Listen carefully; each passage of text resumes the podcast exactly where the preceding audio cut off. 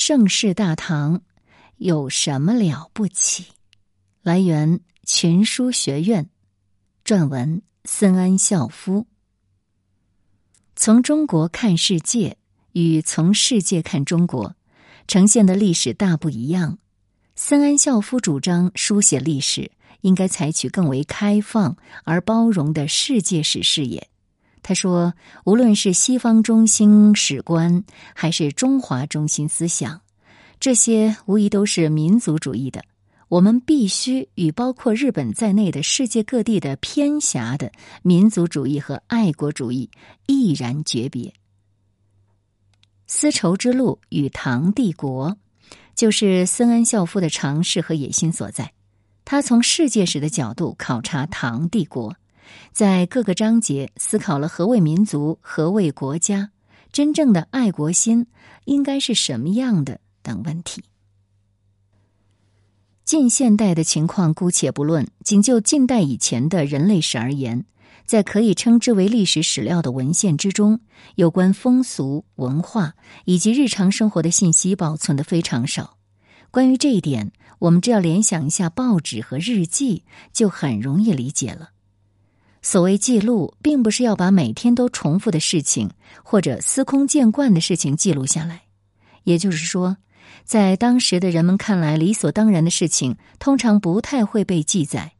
一般偏重于记载那些与日常生活不同的奇闻异事及其传达的重要信息。而文化和风俗，并不是每个星期或者每个月就会发生变化的东西。而在被视为中国历史上最具国际色彩的世界帝国唐朝，人们是怎么生活的呢？此外，当时有什么样的外国文化传入了唐朝呢？关于这些问题，在以上这些方面倾注了大量心血的石田干之助的《长安之春》堪称代表。这本书是在一九四一年出版的。他着眼于文学作品，尤其是唐诗，从历史史料的角度来分析这些只能称之为从属性史料的文献，尝试着打开了史料运用的这个界限。《长安之春》收录的很多篇目之所以吸引读者，是因为其中洋溢着一种难以言传的余韵，而这种余韵呢，给读者展示了一种可以无限想象的空间。之所以会产生这样一种余韵，原因之一也是由于石田博士在书中将文学作品作为史料而纵横引用所具有的效果。虽说如此，以唐诗为代表的文学作品仍然是出于识人之手。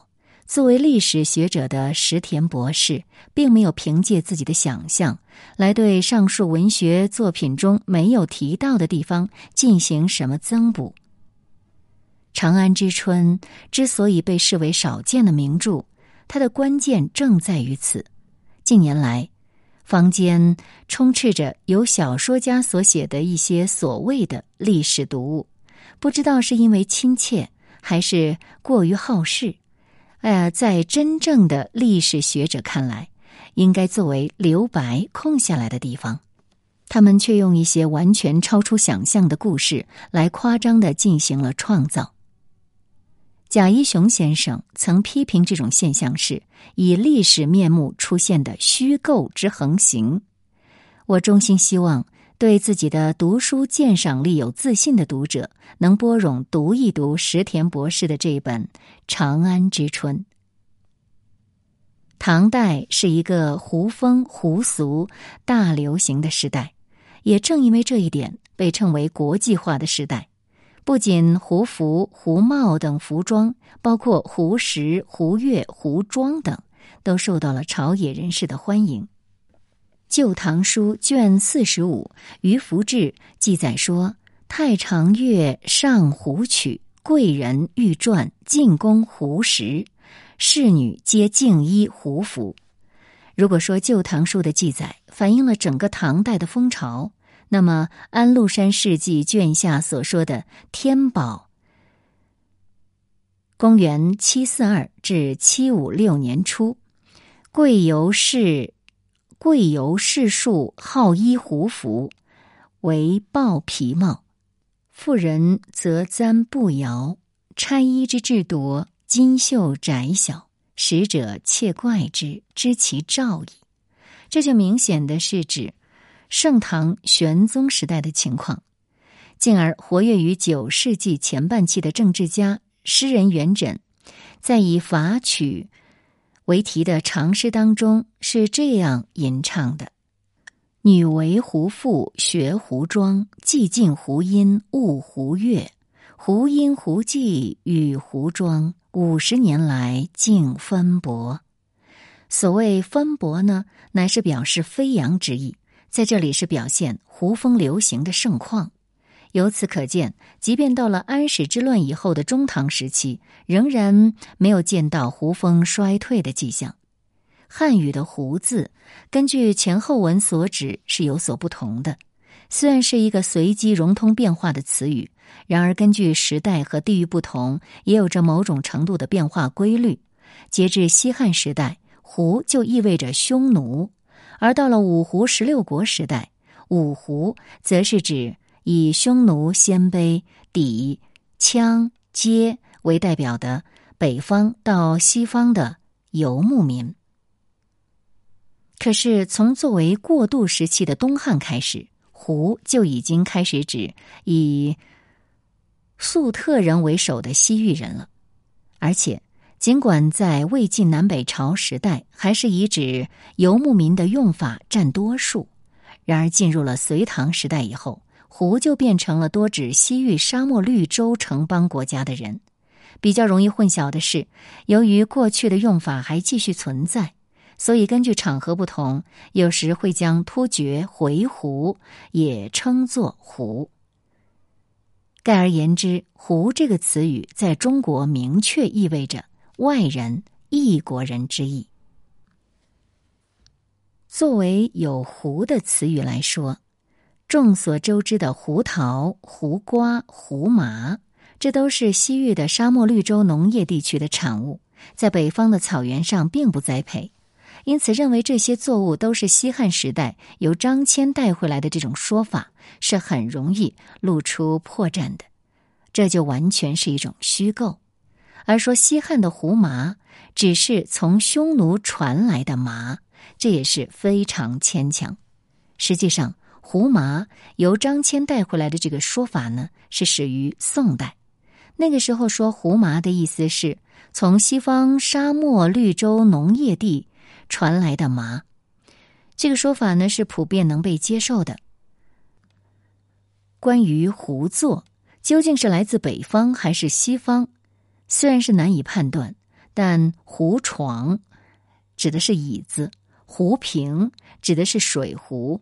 胡粉、化妆用的白粉，以及胡椒，恐怕还是从西方传入的。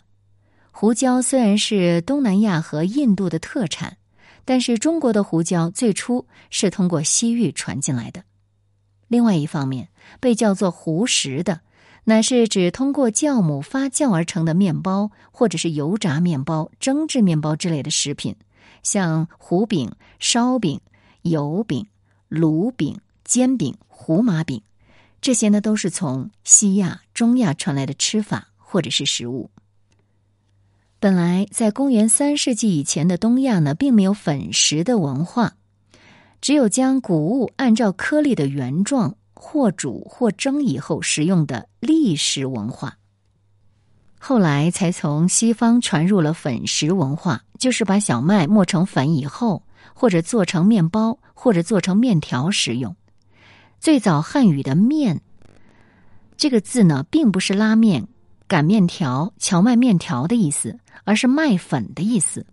所谓“饼”呢，就是指烤制麦粉而做成的食品，也就是说，面包、馒头之类的食品，并非是现在日本所说的大米、糯米做的饼。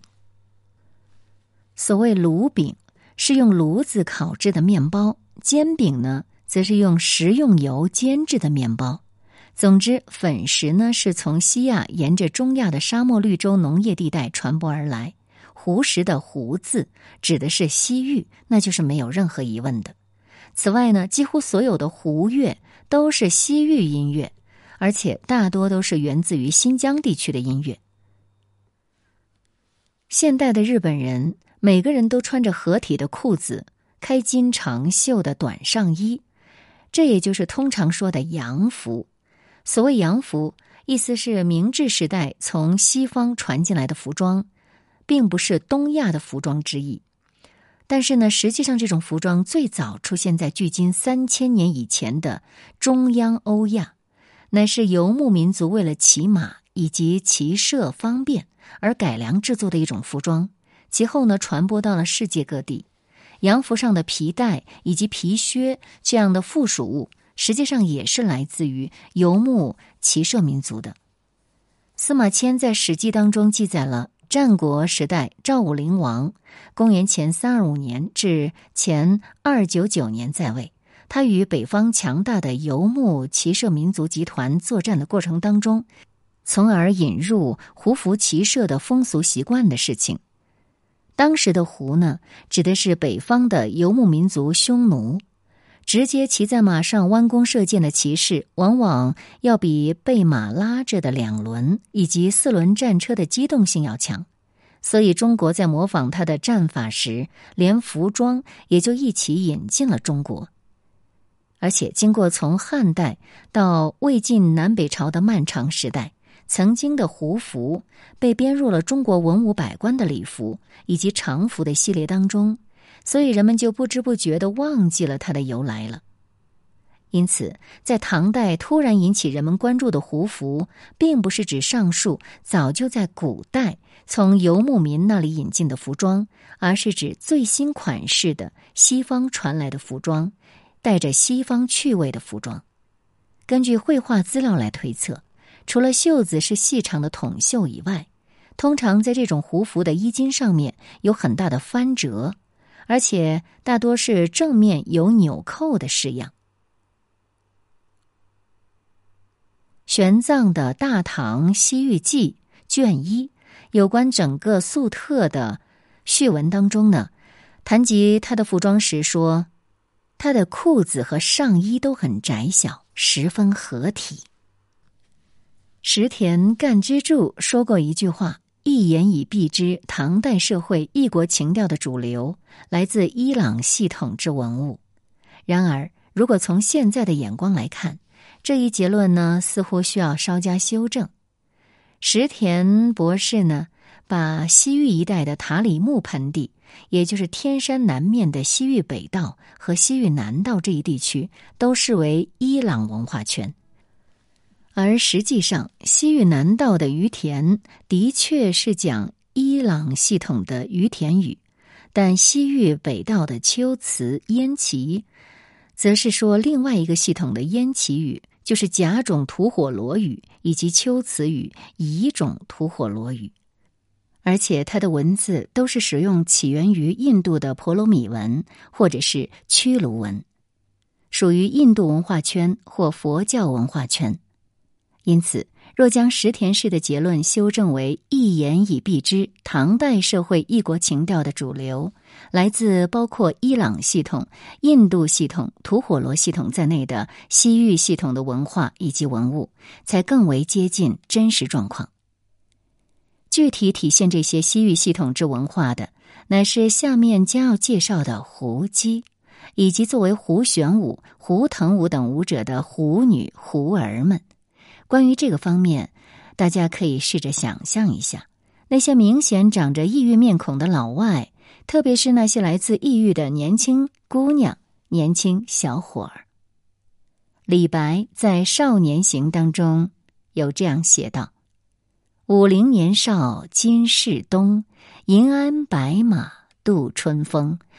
落花踏尽游何处？笑入胡姬酒肆中。”如果把这首诗译成现代白话文，大概的意思是这样：住在郊外高级住宅区的年轻人，骑着银鞍白马，满面春风的前往长安西市东边的繁华街区游玩。他们在游春踏花之后，最喜欢去的是哪里呢？就是去胡姬的酒肆之中饮酒作乐。李白还有一首乐府诗《白鼻》：“延安白鼻，绿地障泥锦。细雨春风花落时，挥鞭直就胡姬饮。”这首乐府诗的大意是这样：明马白鼻，配着银饰的马鞍和绿底绣锦的帐泥，威风凛凛。在春风细雨落花之时，骑上白鼻，挥鞭直奔胡姬的酒肆，痛饮一番，这是何等惬意！上面引用的这两首诗描写的时间都是在春暖花开的时节，主题都是骑马的青年和酒肆的胡姬，为我们呈现了两幅色彩鲜明的美丽画卷。第一首诗描写的显然是长安的情景。诗中所说的少年，并非指孩童，而是指官宦或富豪的子弟，或无赖游侠之类的人物。总之，是指有钱阶层、挥金如土的年轻人。虽然不能骤断第二首诗所咏也是长安的情景，但把它看作长安也无大碍。对于夏季酷热而冬季严寒的长安来说，春天是一年中最好的季节了。立春之后，雨水充沛，淡红色的杏花绽放如云，李子花也随之开放。到惊蛰前后，桃花开始开花了。一过春分，各处更是春意盎然，蔷薇、海棠、木兰、桐花、藤花等相继开放，落花花瓣随风飘扬。而诗中提到的白马踏落花，想必不外乎上述几种。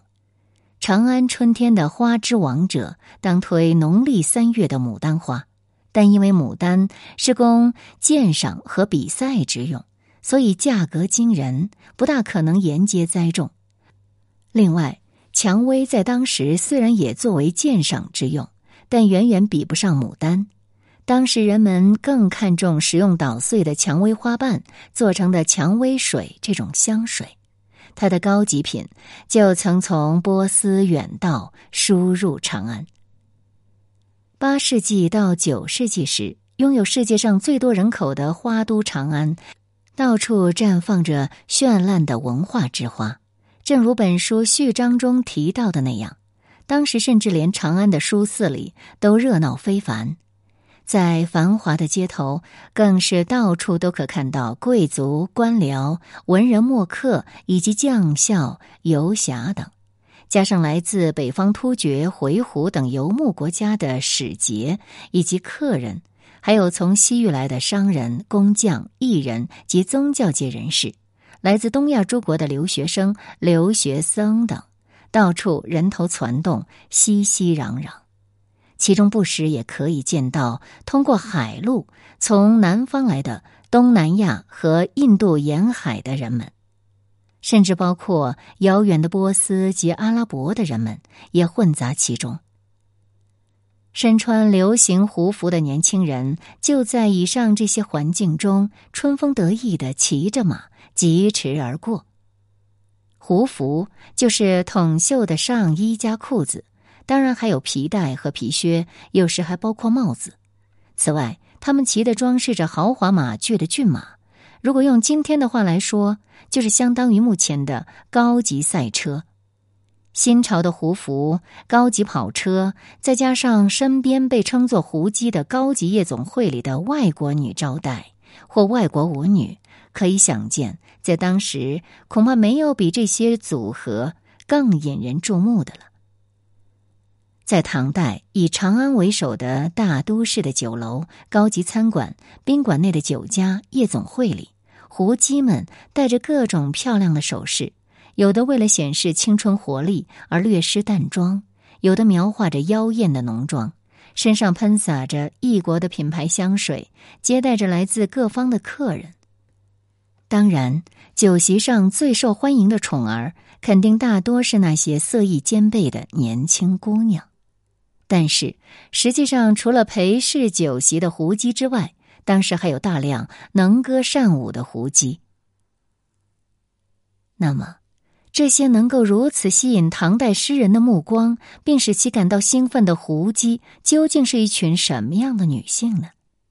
如果省掉论证的过程，在这里只说结论的话，那么所谓胡姬，就是指那些高鼻深目、闭眼、有着白色的皮肤、长着亚麻色、栗色或者是褐色卷发的白人女性。不难想象。对于属于黄色人种、长着黑眼睛和黑色直发的东亚人士来说，那些充满了浓烈的异邦情调的漂亮胡姬是多么令人目眩神迷。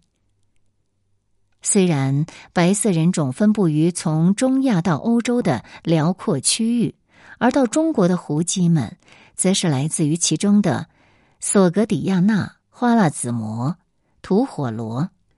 波斯等说着伊朗系统语言的女性，吐火罗就是巴克特里亚今天的阿富汗北部，而伊朗系统语言包括粟特语、花剌子模语、巴克特里亚语、中古波斯语。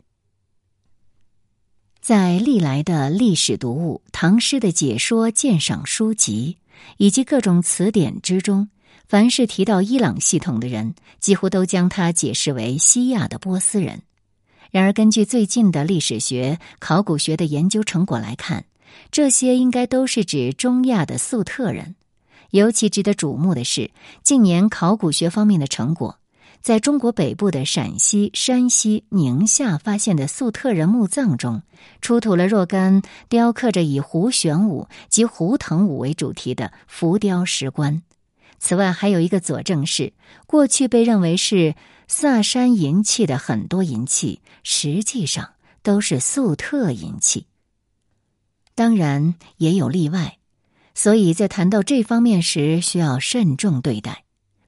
石田干之助虽然将胡姬定义为伊朗系统的妇女，然而他自己似乎也认为其中包括很多粟特女性。但是，随着后来的文学研究者们把伊朗单纯的解读为波斯，这个误解就蔓延开来。居住于从波斯湾到里海以及伊朗本土的波斯人，与来自阿姆河至希尔河之间的绿洲城邦的粟特人之间，的确有着很多类似之处，但是两者毕竟不同，因此还是要严加辨别。这种感觉就像我们在近现代时期区别法国人和意大利人、德国人和荷兰人的感觉一样。如果总是将粟特人和波斯人并列在一起，就会给人错误的印象，而且很难纠正。因此，我在这里想负责任的明确指出，所谓“胡姬”，就是指年轻的粟特女性。玄宗皇帝是一位音乐爱好者，也是音乐最大的后盾或曰支持者。在已有的太常寺太乐署以及内教坊的基础之上，玄宗又新设了两个音乐讲习机构，即外教坊和梨园。外教坊设置在宫城东边的两坊之中，大约有三千乐人，绝大多数是妓女。单人旁的妓，在此从事胡乐和俗乐的教习。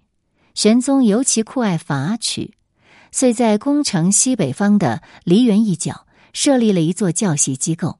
刚开始时选了三百名太常寺的乐工，后来又加上从教坊选择的数百名优秀的妓女，将其作为皇帝的梨园弟子加以培养。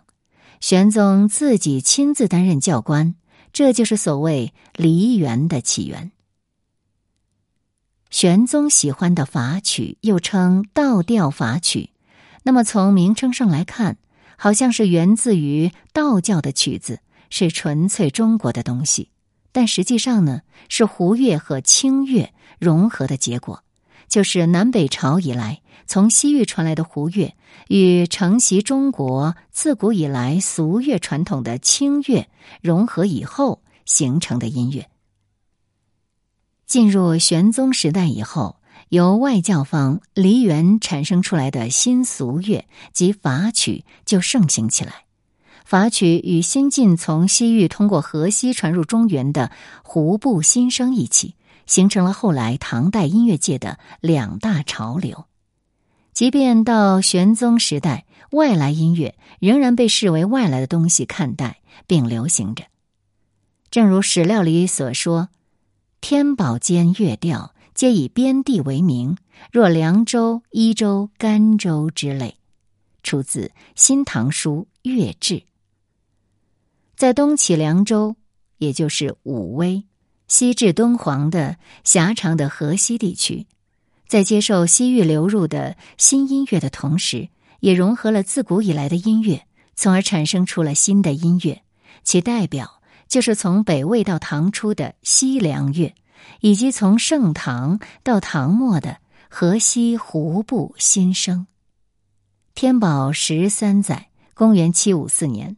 在太常寺太乐署编写的乐曲目录上刊载的二百多首乐曲中，大约有五十首曲子的名称由胡名变成了汉名。由河西节度使给玄宗献上的《河西胡部新声》中的婆罗门，被改成了中国风格的霓裳羽衣，就是其中的显例。这首乐曲作为杨贵妃喜欢的曲子而为人们所知。这也是长期以来胡乐和俗乐进行融合至此得到公认的明确证据。尽管如此，这种气氛却似乎在包括安史之乱在内的大约半个世纪以后发生了变化。虽然民间仍然一如既往的流行胡风，然而在士大夫阶层之间却明显出现了很强烈的排外主义的中华主义风潮。